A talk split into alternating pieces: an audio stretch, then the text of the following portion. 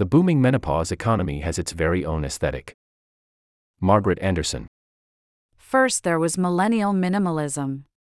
Then came Gen Z maximalism.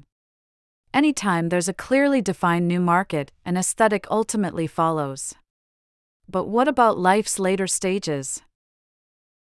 Historically, trendy branding has been a young person's game, but in recent years, there's been a surge in companies marketing to women entering menopause. From telehealth startups, including Alloy and Evernow, to celebrity endorsed and founded beauty and wellness brands such as Stripes, the menopause market, once largely ignored by investors, is now estimated to be worth $16 billion by 2025. This influx of funding and social awareness has motivated brands to rethink their design strategies so they can speak more authentically to women entering menopause and carve out a slice of the booming menopause economy.